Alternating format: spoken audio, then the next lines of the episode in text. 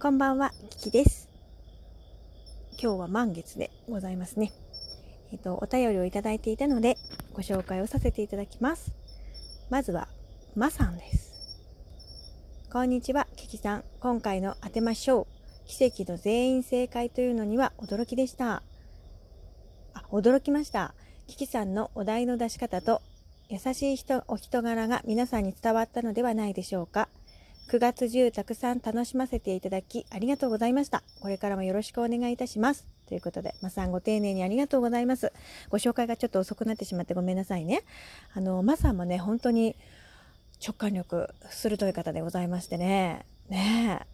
今度はね、お菓子の音でね、お菓子を当てるっていうね、まあ3択くらいかなにしようと思うんですけど、あの、またぜひ参加してください。お待ちしております。ありがとうございます。はい。続きまして、みどりさん。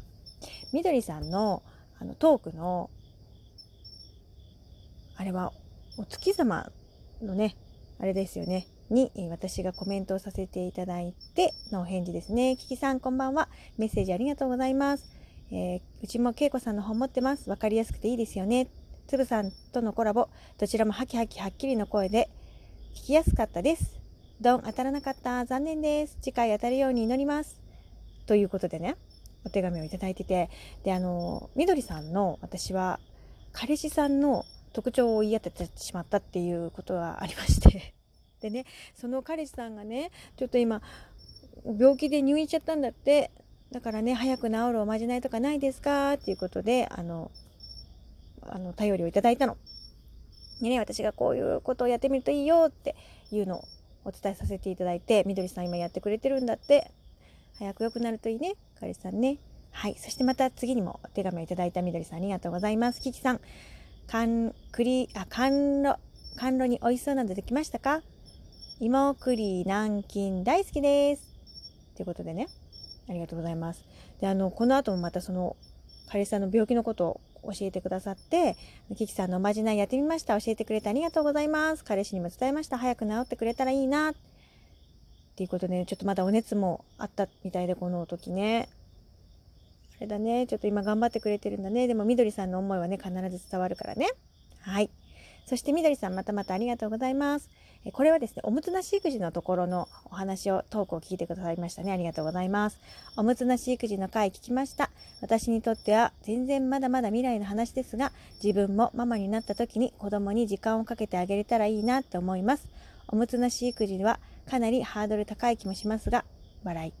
ということでね、あのその後も心のこもったメッセージをありがとうございます。で、みどりさんは今遠距離恋愛をされているんですよね。で、そうだから、その会えない時間っていうのをね、楽しめないのは困りものですねっていうことでしたけど、大丈夫。私もね、遠距離恋愛の経験者なんですけれども、うん、その会えない時間があるからこそ尊いのよね。一緒に入れる時間っていうのがね、宝物だよね。